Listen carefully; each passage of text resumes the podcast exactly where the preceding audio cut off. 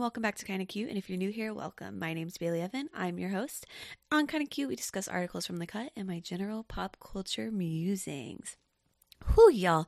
I had the funnest, dooziest of a weekend this past weekend. I just want to give you guys a little quick recap. So, I went to New York and it was just as usual such a whirlwind. I only saw Elena because we had like such a packed schedule going on.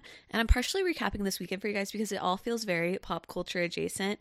So we went to a Hoodie Allen concert.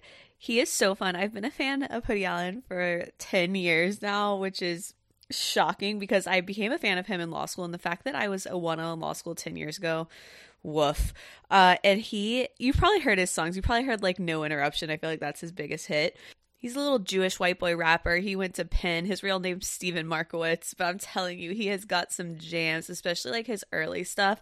Ugh, it never gets old to me.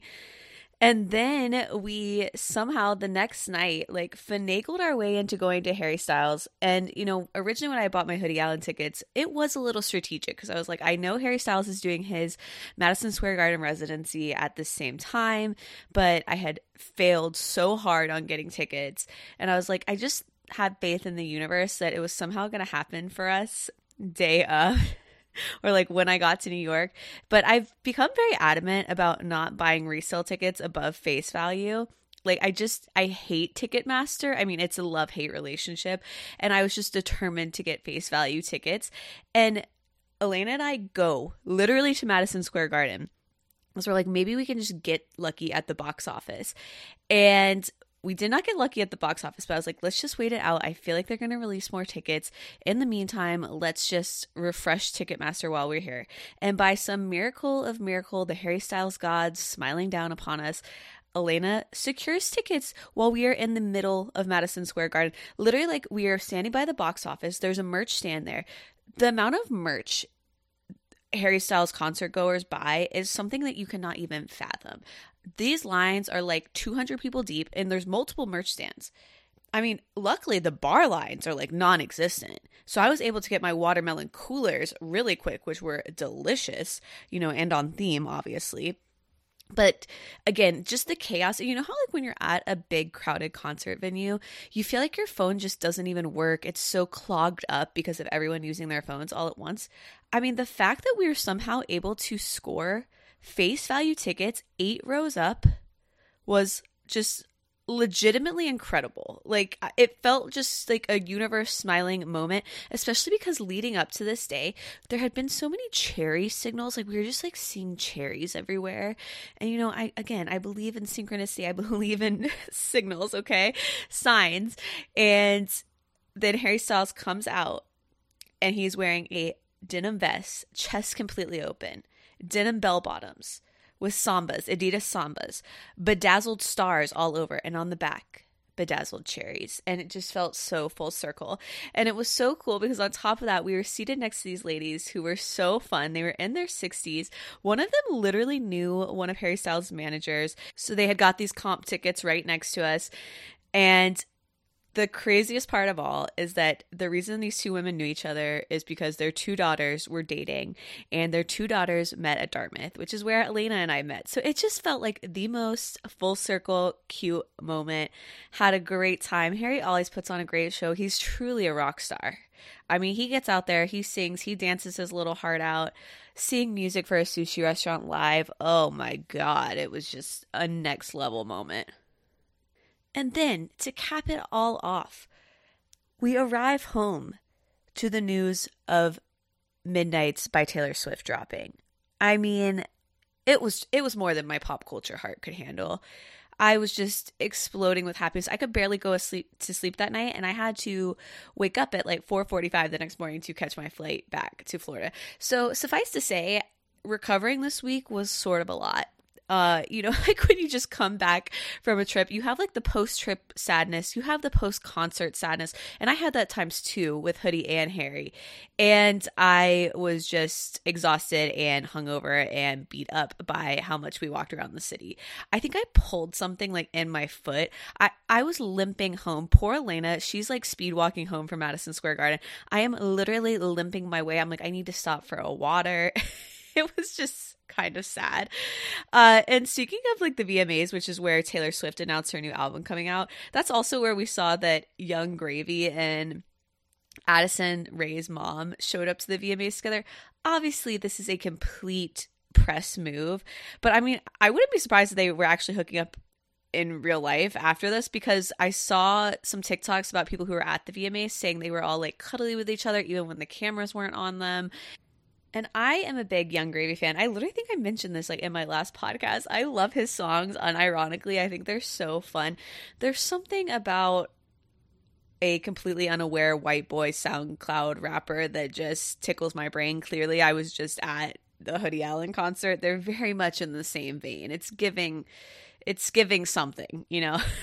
uh, I think it was a great press move for him because I think there's a lot of people who are completely unaware of him, maybe beyond his TikTok sounds that go viral. So him doing this press stunt on the tales of Addison breaking up with uh, I'm sorry, Addison's mom breaking up with her husband because he was cheating on her with a 25 year old. Yung Gravy notoriously sings about MILFs that's like his thing.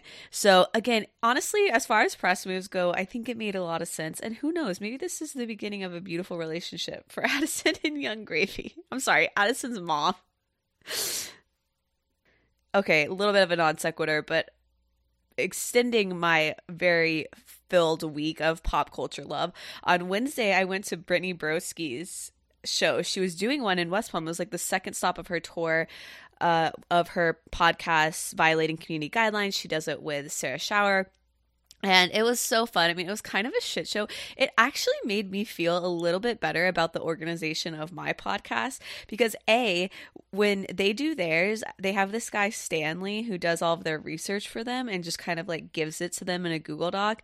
And I feel like when they're up there doing their podcast, it's kind of their first time seeing it. And I'm like, wow, what a luxury. I mean, by the time I'm talking to you guys about an article, I've read it at least two times. And usually I'm on my third time as I'm telling you guys about it.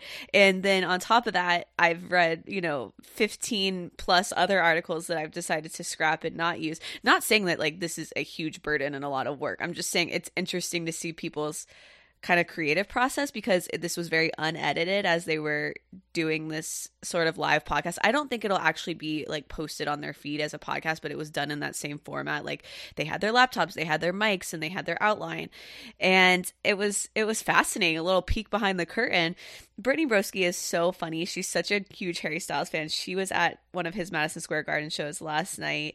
Again, I just love a full circle moment. How many times can I say it on here? I feel like I need merch that says loves a full circle moment. Okay, and sort of piggybacking off this whole New York theme, the cut alerted me that there will be a Dime Square reality show on Freeform, but also streaming on Hulu. It's coming out soon, it's coming out this month. And if you don't know Dime Square, it's sort of this constructed area of downtown New York um, where people go to like Lucy and Clandestino, Le Dive, like which are all bars that can sort of be described as places that your B side celebrity would have a birthday party. Like Julia Fox has had her birthday party at one of those. And it's very much like the cool kids or the people who think they are the cool kids, the perpetually online types who also shop at like the very cool New York stores and buy a shirt for $500 but looks like it's been through the ringer and could have been bought at a thrift store. Actually, what am I saying? The best way to describe this is the place that Caroline Calloway and Caroline Calloway types frequent. There you go. That's all you need to know. So the reality show is following this group of young Gen Z people. It's a very diverse cast. I believe there's two trans people, there's a gay man, a lot of queer representation, and I believe there's only one white person maybe two. Uh, but yeah, very diverse all around, I would say. And you know, the trailer is very atmospheric, just them in the city, like in cabs, sweeping shots of them trying to make it, them working their way up, wanting to be on the cover of Vogue. Obviously, there's a shot of Evan Mock from the new Gossip Girl reboot, who I feel like is sort of the poster boy for Dime Square. And someone commented on the cut article, is this like the 2022 version of Gallery Girls RIP? And if you have not seen Gallery Girls, it was a show on Bravo. And I feel like it is so true that this is kind of the modern day equivalent of that type of person. And I was obsessed with that show. I mean, it was full of just like nepotism babies, like opening art galleries, so full of themselves, but I could not look away. It, it did not survive long enough because it was masterful reality TV. So I am hoping that this can somewhat follow in Gallery Girls' footsteps. You can guarantee I will be tuning in, and I do think Freeform does a pretty good job with reality shows, and I have not seen one in a while, so I am very pumped. Y'all, the next story is one I'm just ashamed I did not talk about in my last podcast. I completely forgot. I had it screenshotted and just whoop right over my head. But on Rachel Bilson's podcast called Broad Ideas, she had on Tommy Dorfman as a guest, which is also funny because The Cut just did a profile on Tommy and I almost included that as an article. It is very interesting if you want to go read it. Not covering it today, but had to insert this. So Rachel has Tommy on her podcast, and Tommy asks Rachel what she missed most about Bill Hader. And she, Rachel, dated Bill Hader for less than a year, apparently from like the fall of 2019 to the summer of 2020. And it was kind of an under the radar relationship, but I was very intrigued by it. And I think Bill Hader is such a little cutie. I really love this. I was rooting for this relationship. But when she's asked what she missed most about Bill Hader, she just responds, his big dick. And then she says, We can keep that. And cut, let's move on. I mean, what a queen. It's such a Summer Roberts comment. oh, God, I love it so much. And thank God people are willing to leave stuff in on podcasts that I don't think they would leave on if it wasn't in that sort of intimate feeling you get when you're recording a podcast. In sad news, Barbie Ferreira, who played Kat on the show Euphoria, such a great character. I found her enthralling to watch. She announced that she will not be returning to the next season of Euphoria. And to me, this gives complete credence to the rumors that she had beef with Sam Levinson, the director of Euphoria. I've talked on here multiple times about how I think Sam Levinson is a certified creep. And I think as years progress, we're going to hear even more coming out about how he maybe didn't protect his actors and actresses in the best way on set. And I couldn't help but drawing a connection to this and the don't worry drama that we are about to talk about. I think it shows what a crucial piece of the puzzle the director is in regulating emotions on set and feelings. And they can't just disconnect from that and purely make a movie or a TV show and Sam has quoted in the past as saying why he liked having intimacy coordinators on set, which is great. We love intimacy coordinators. That's so needed, especially on a show like Euphoria where you have a lot of nudity and stimulated sex scenes. Uh, he said, you know, he likes having them on set. He's like, oh, it makes it so I don't have to worry about that element of it. But I think, again, I have no leg to stand on in saying this just from reading a lot of stuff about sets. I think you can't, as a director, just disconnect from that because you're just this emotional kind of centerpiece of the whole set and everything that's going on. Like, you are literally directing these people on how to act. So, delegating something like that as part of your job, while I think you you have to delegate it to a certain extent, but I don't think you can completely separate yourself from it. And I think that is a perfect segue into the Don't Worry Dra- Darling drama. So let's get into our first article of the day.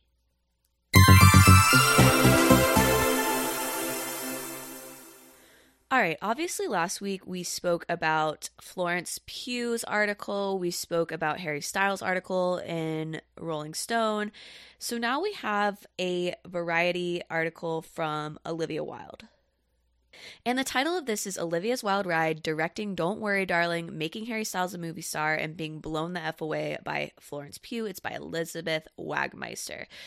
And sadly, this article came out literally right after I recorded my last podcast. I would have loved to kind of tie it in with the two perspectives we got from Flo and Harry, but hopefully you've listened to that and this will all sort of fit in perfectly. And as a little refresher, there's been a ton of rumors circulating around this movie, and most notably about some alleged beef between Florence Pugh, the lead in this movie, and Olivia Wilde. And the reason people think there has been strife is because Florence has not really posted much about this movie coming out, doesn't really address Olivia Wilde's comments that are directly directed at her. She did not comment in this piece with Olivia So it just seems a little one sided because you see Olivia gushing about Flo, kind of seeming to do damage control. And then on the other side, you have Flo just kind of keeping her head above it all, staying silent. I think she's making 100% the right move doing that. I think most people are in Florence's corner when it comes to this. And I also think it's always worth acknowledging that all of this is serving to just give more hype around this movie. So, really, no one's damaged here because I think it's ultimately just going to make them more money. But that's a little flippant to say because obviously there's a lot going on here with everything with Shia LaBeouf that we're about to get into. So just strap in. But I want to start off with some of the comments that Olivia made in this Variety article. I thought her comments about Jason were particularly brutal. We've talked about this multiple times how Olivia was served at Comic Con while she was on stage talking about Don't Worry, Darling. She says, in regard to that. It was my workplace. In any other workplace, it would be seen as an attack. It was really upsetting. It shouldn't have been able to happen. There was a huge breach in security, which is really scary. The hurdles that you had to jump through to get into the room with several badges plus special COVID tests that had to be taken days in advance, which gave you wristbands that were necessary to gain access to the event. This was something that required forethought. I hated that this nastiness distracted from the work of so many different people in the studio that I was up there representing. To try to sabotage that was really vicious, but I had a job to do. I'm not easily distracted. But you know, sadly, it was not something that was entirely surprising to me. I mean, there's a reason I left that relationship. Okay, couple things to unpack here. It's really wrong to say in any other workplace it would be seen as an attack. People are served at their place of work all the time. I fully understand that in Olivia's situation, this was completely different. She was on stage, she was in public. Usually, when you see people being served at work, it's in the atmosphere of them being in it, like an office job, and it's provided to them in that manner. But it is not out of the question to serve someone at their place of work. It's quite normal. Then the comment of her saying, There's a reason I left that relationship. I was like, Ooh, that is a really big dig to Jason Sudeikis. Something that we don't often see in press pieces. People just publicly kind of ragging on their ex in that way. So you can tell Olivia is like mad, mad, and she's gonna take Jason down with her in this. And she goes on to say the only people who suffered were my kids because they'll have to see that, and they shouldn't ever have to know that happened. For me, it was appalling, but the victims were an eight and five year old, and that's really sad. I chose to become an actress. I willingly walked into the spotlight, but it's not something my children have asked for. And when my kids are dragged into it, it's deeply painful valid. I think we never want kids getting the fallout from situations like this and being thrust into the public eye when they didn't ask for it. But when we get to Shia's response, sorry, I'm skipping ahead a little bit here, but Shia ultimately responds to some comments that Olivia has been making.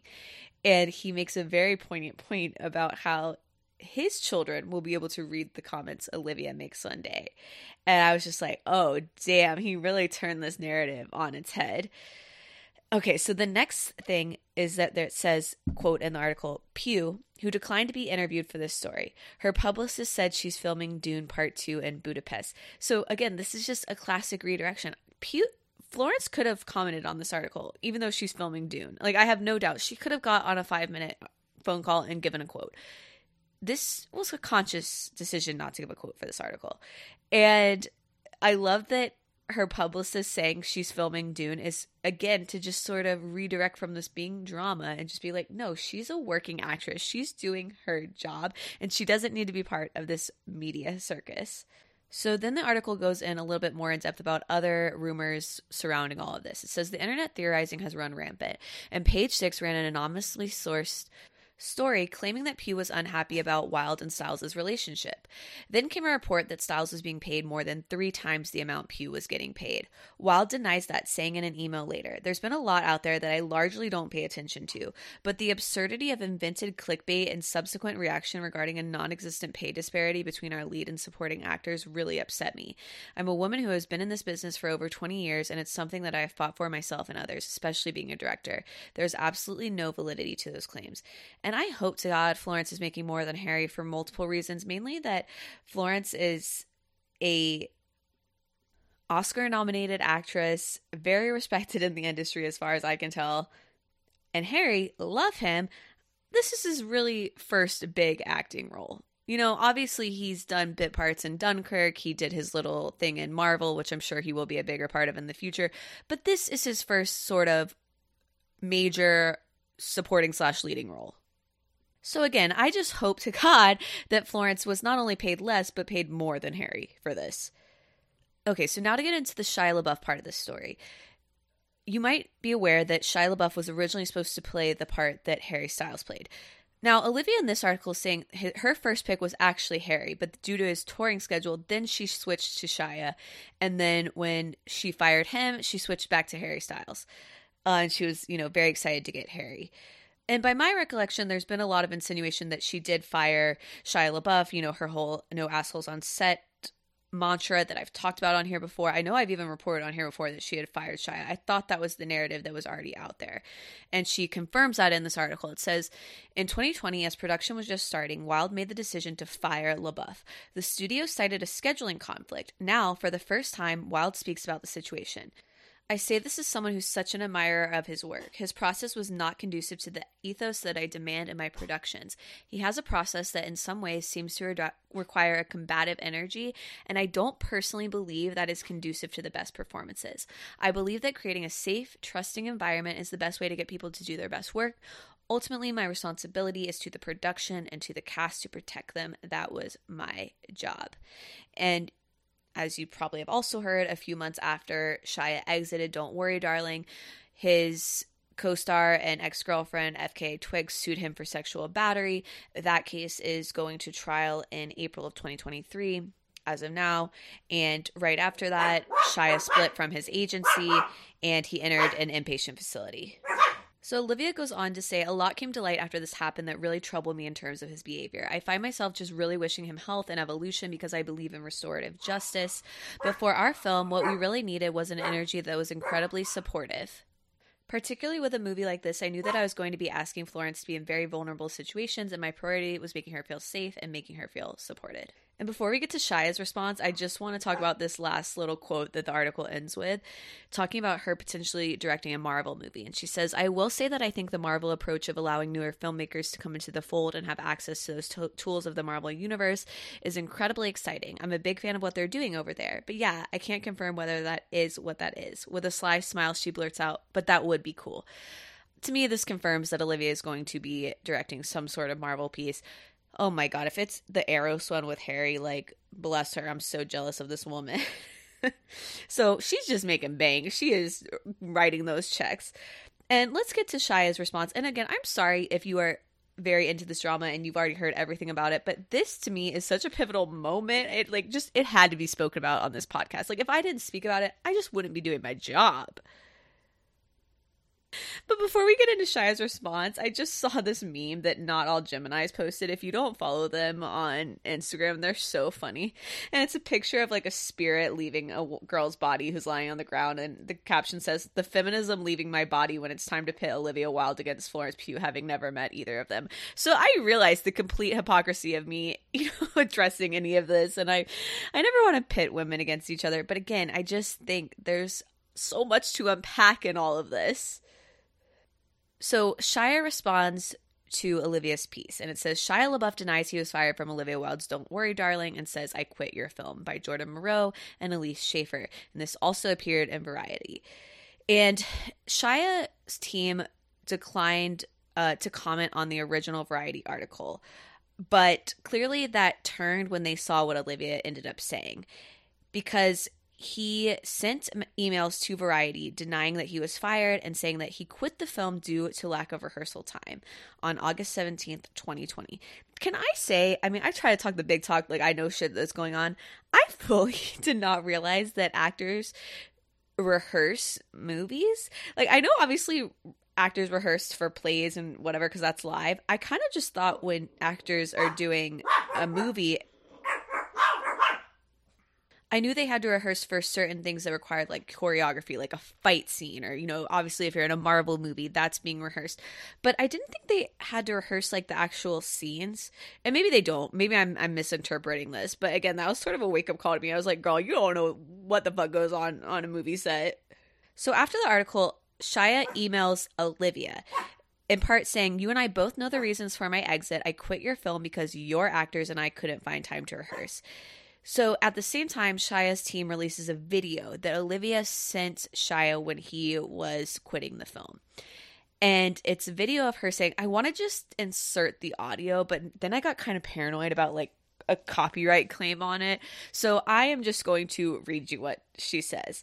It says, I feel like I'm not ready to give up on this yet, and I too am heartbroken and I want to figure this out. You know, I think this might be a bit of a wake up call for Miss Flo, and I want to know if you're open to giving this a shot with me, with us. If she really commits, if she really puts her mind and heart into it at this point, and if you guys can make peace, and I respect your point of view, I respect hers, but if you guys can do it, what do you think? Is there hope? Will you let me know? In the beginning, she's like, I'm just like so sweaty. I was just riding horses. It kind of seems like she's driving the car. Don't really know how she's filming this video.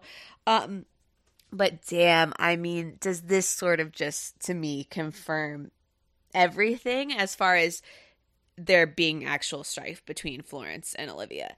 Because if there wasn't before, I can't imagine that Flo felt good when this came up. I mean, calling her saying there might be a bit of a wake up call for Miss Flo ugh, that just does not read well. And then saying if she really commits, if she puts her mind and heart to it into it, that does not sound supportive of Flo. That sounds pretty dismissive, and it sounds like maybe you're putting Shia above her. And I know when you're trying to persuade someone to do something, which clearly Olivia is doing in this clip, she's clearly trying to side with Shia, make him feel heard. But, Miss Girl, I mean, again, I, I know as a lawyer, I probably just overthink things like this. If you don't want shit to get out, do not put it in writing and do not put it in a video. I mean, come on. It's like the most elementary thing. You don't need to be a lawyer to know that. But I think it bears reminding, and no one is above their shit getting leaked. Okay? And if you just say something on a phone call, yeah, can that be recorded too? Sure. But at least in Florida, I know that that's illegal for them to record something without my permission, so I feel a little comforted about it. Putting it having your face on video saying something is just very damning because there's no confusion over what you're saying. There's no confusion about the tone you're using, and it's out there and it's out there forever. So I think there was just a complete lack of foresight with Olivia sending that. Especially, I know at the time she didn't know the shitstorm that was going to follow, but it's just it's just unprofessional, honestly. And then we get to see the whole Olivia uh, email that Shia sent. And let me start by saying I am not a Shia apologist. I think the stuff he's done is vile, shitty. I think he should have been fired from this movie if it had already started filming when the FK Twig stuff came out. But I was actually kind of blown away by his email. I thought it was very well written and poignant. Um, as an agnostic person, it was very uh, godly in a way I don't understand. But I thought he really hit home with his points. And he says, You know, Olivia, I hope this finds you inspired, purposeful, fulfilled, and well. I pray every night that you and your family have health, happiness, and everything God would give me, no joke, every night before I sleep. He talks about how he has a little girl, that she's five months old.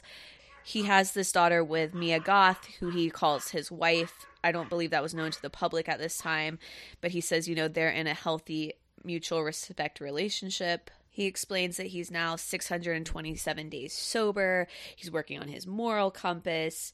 And he says that he even reached out to Olivia a few months ago to make amends. And I guess that didn't happen because he says, I still pray one day you can find space in your heart to forgive me for the failed collaboration we shared. He then goes on to explain that what inspired the email is the latest variety story and that he's honored by the words on his work and he thanks her for that and that it felt good to read, but that he is a little confused about the narrative that he was fired. He says, You and I both know the reasons for my exit. I quit your film because your actors and I couldn't find time to rehearse. I have included as a reminder the screenshots of our text exchange on that day. He says, I know you're beginning your press run for Don't Worry, Darling, and that the news of my firing is attractive clickbait as I am still persona non grata and may remain as such for the rest of my life. But speaking of my daughter, I often think about the news articles she will read when she is literate. And though I owe and will owe for the rest of my life, I only owe for my actions. So there we go. That's what I was talking about earlier about the comments about Jason and how that was going to be public and her children were going to see that. I thought he made a really good point that, like, he now has children that can see what is written about him. He says, My feelings with Twigs are fundamental and real, but they are not the narrative that has been presented. There is a time and a place to deal with such things, and I'm trying to navigate a nuanced situation with respect for her and the truth, hence my silence. But this situation with your film and my quote, firing, will never have a court date with which to deal with the facts. If lies are repeated enough in the public, they become truth. And so it makes it that much harder for me to crawl out of the hole I have dug with my behaviors to be able to provide for my family. Firing me never took place, Olivia, and while I fully understand the attractiveness of pushing that story because of the current social landscape, the social currency that it brings, it's not the truth. So I'm humbly asking, as a person with an eye toward making things right, that you correct the narrative as best you can. I hope none of this negatively affects you and that your film is successful in all the ways you want it to be.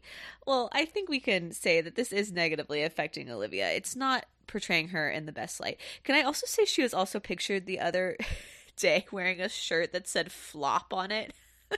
but it was spelled like F L O P P and it had a picture of like um marshmallow fluff on it. And then she was wearing a, sh- a hat from uh, Pickles bookstore which Harry was seen there. Multiple fans saw him there. So I was like wow she's really she's taking some sort of stance on this. And she didn't quote for this article. I think I already mentioned that.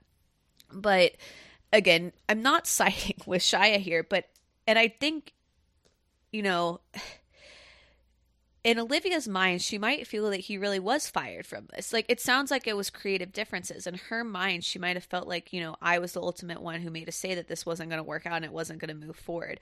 But clearly, Shia very much feels like he quit.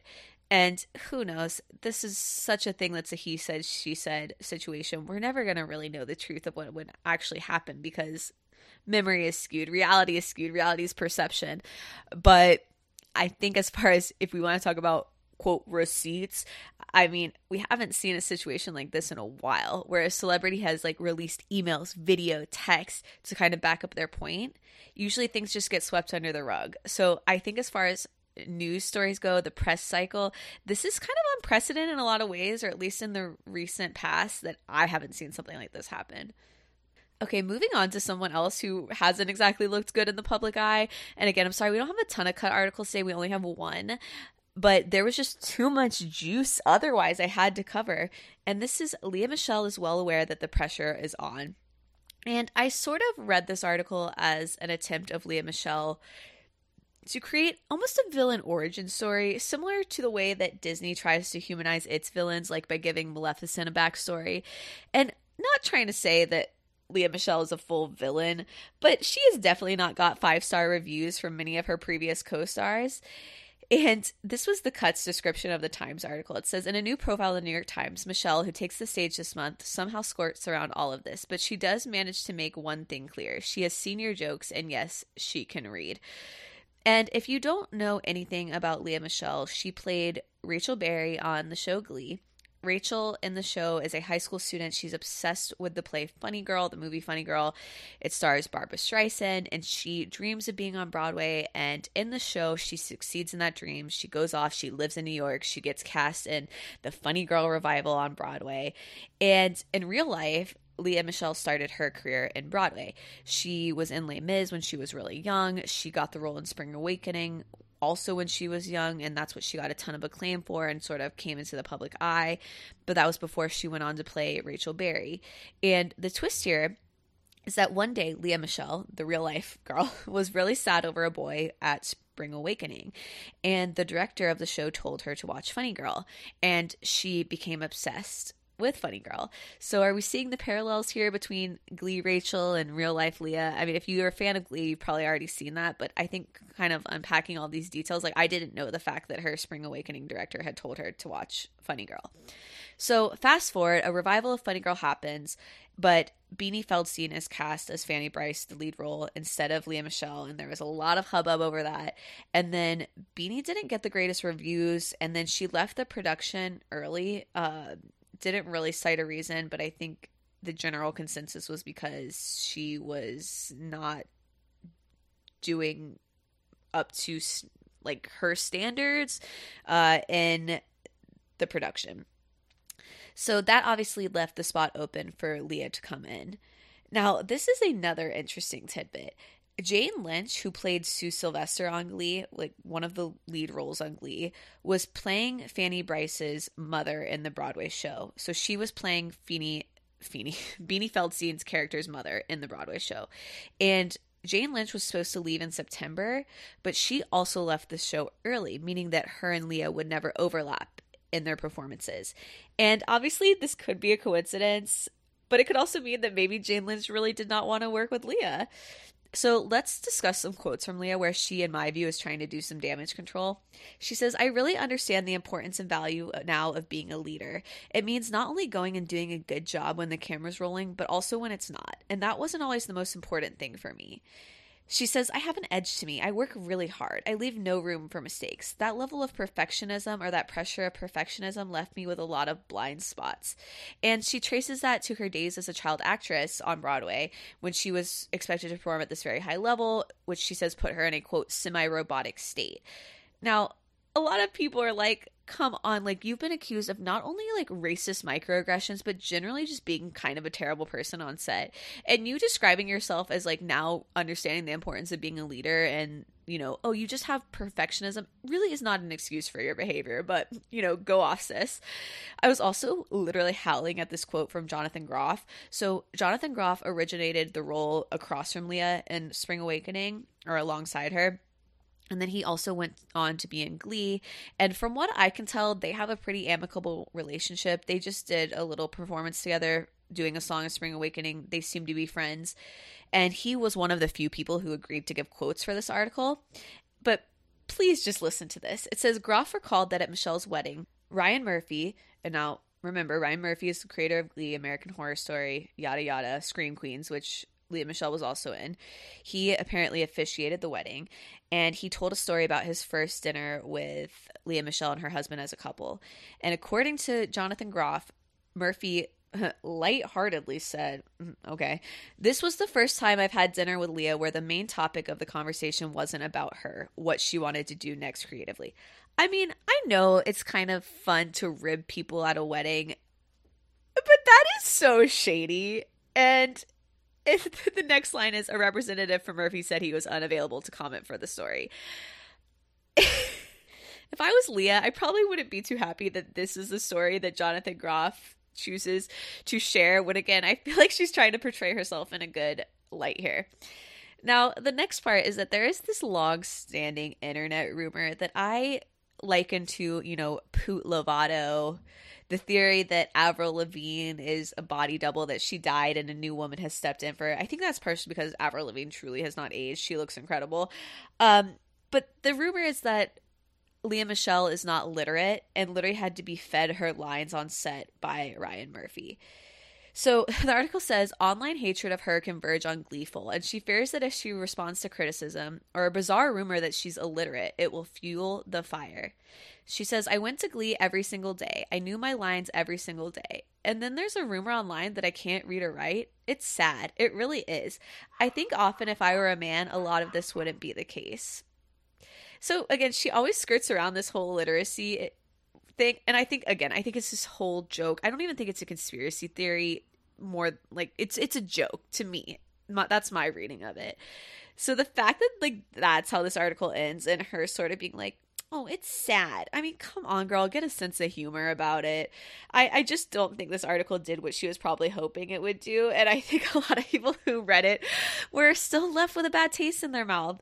So I'm really excited to see how it goes for Lea. I know she's selling out the show way better than Beanie was. Like it's making a lot of money with her as the lead. I think people are fascinated about the media circus around this.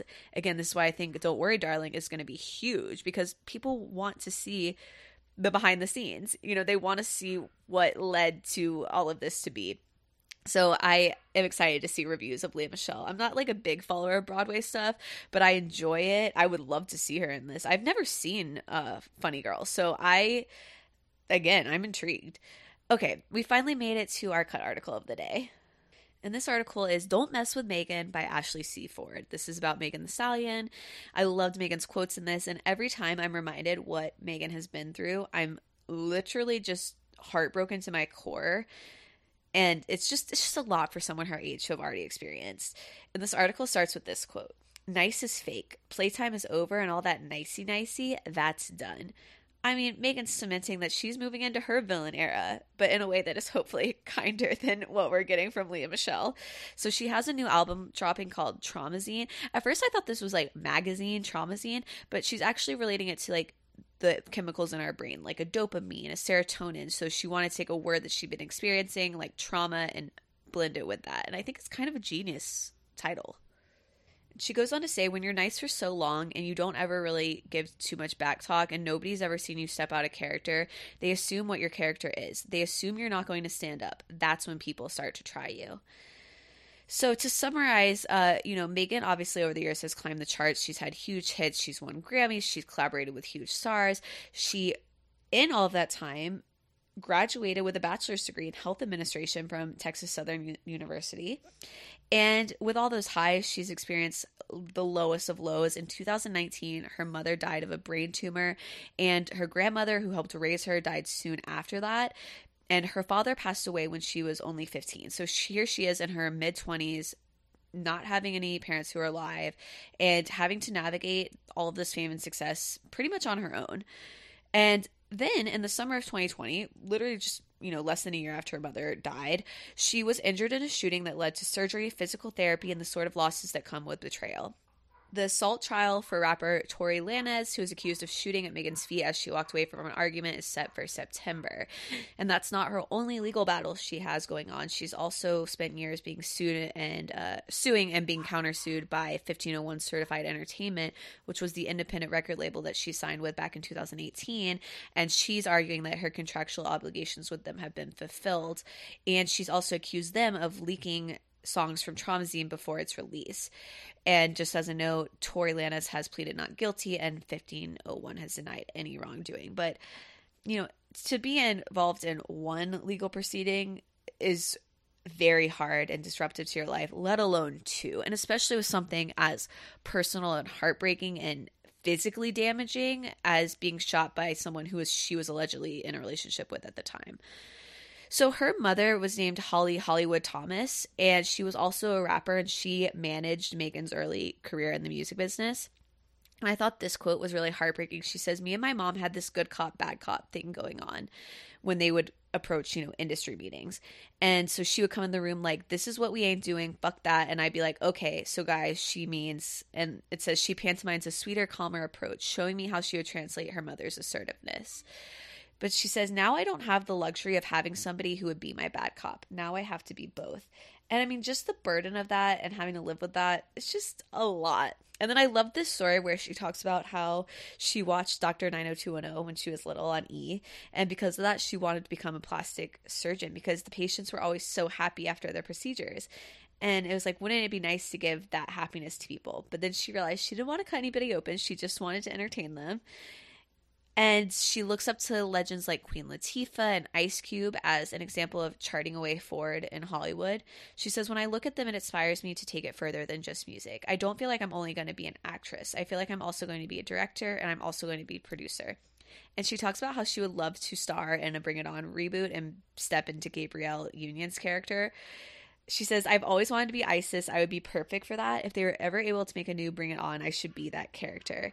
And honestly, I am just so excited for Megan's acting career. I know she makes an appearance in She Hulk, which I watched the first episode of and I'm into it. It's about the Hulk's cousin who's an attorney who also hulks out. And I think Megan will make an incredible actress because she acts in her music videos.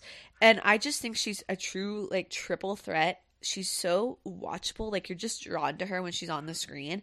And seeing her take on Gabrielle Union's role, I mean, it makes me like tingle inside with excitement. I literally cannot wait. It just has to happen. Okay, we've made it to our blind item of the day. Again, this is from Crazy Days and Night. Take it with a grain of salt. Is not journalism. But this one is just so on the nose, and I so agree with it, and I think it's real that I had to just we had to put it in. So we got Miss Lea Michele. This is from July 11th, 2022. It says, Why, yes, it's intentional that this A minus list actress is leaving her role two days prior to her former co star joining the production. And obviously, the A minus list actress leaving her role is Jane Lynch, and it's prior to Lea Michele joining Funny Girl. And again, I just believe that hook, line, and sinker. I think it's true. Okay, our legit shit of the day. It is the Briogeo Scalp Revival Charcoal and Coconut Oil Microexfoliating Scalp Scrub Shampoo. I know that is a mouthful, and this is, again, expensive. I know I've been sharing a lot of hair stuff lately because I also had the Way hair mask on here, but I'm telling you, these two together, oh, chef's kiss. This stuff smells amazing. It smells like mint chocolate chip ice cream. It feels like it would be gross because it, it's like gritty, and the idea of putting gritty stuff on your scalp just seems like you're gonna have little gritties left in there. No, this stuff's amazing. It I love to use it and then shampoo it with just a regular shampoo afterwards to make sure I got it all out. If you feel like you've had product buildup, if you have like scalp irritation, I struggle with like eczema, psoriasis on my scalp. It doesn't cure it or anything, but after I use this, it feels way lessened, less flaky. It feels so nice and it's just such a cool product. The texture of it's kind of whipped, and I've never seen anything like it. I've tried to find dupes of it. I just don't think it exists. Please give this a try. If you can get like a little sample of it, I think you will love it too. Thank you guys so much for listening, and I'll see you next week. Bye.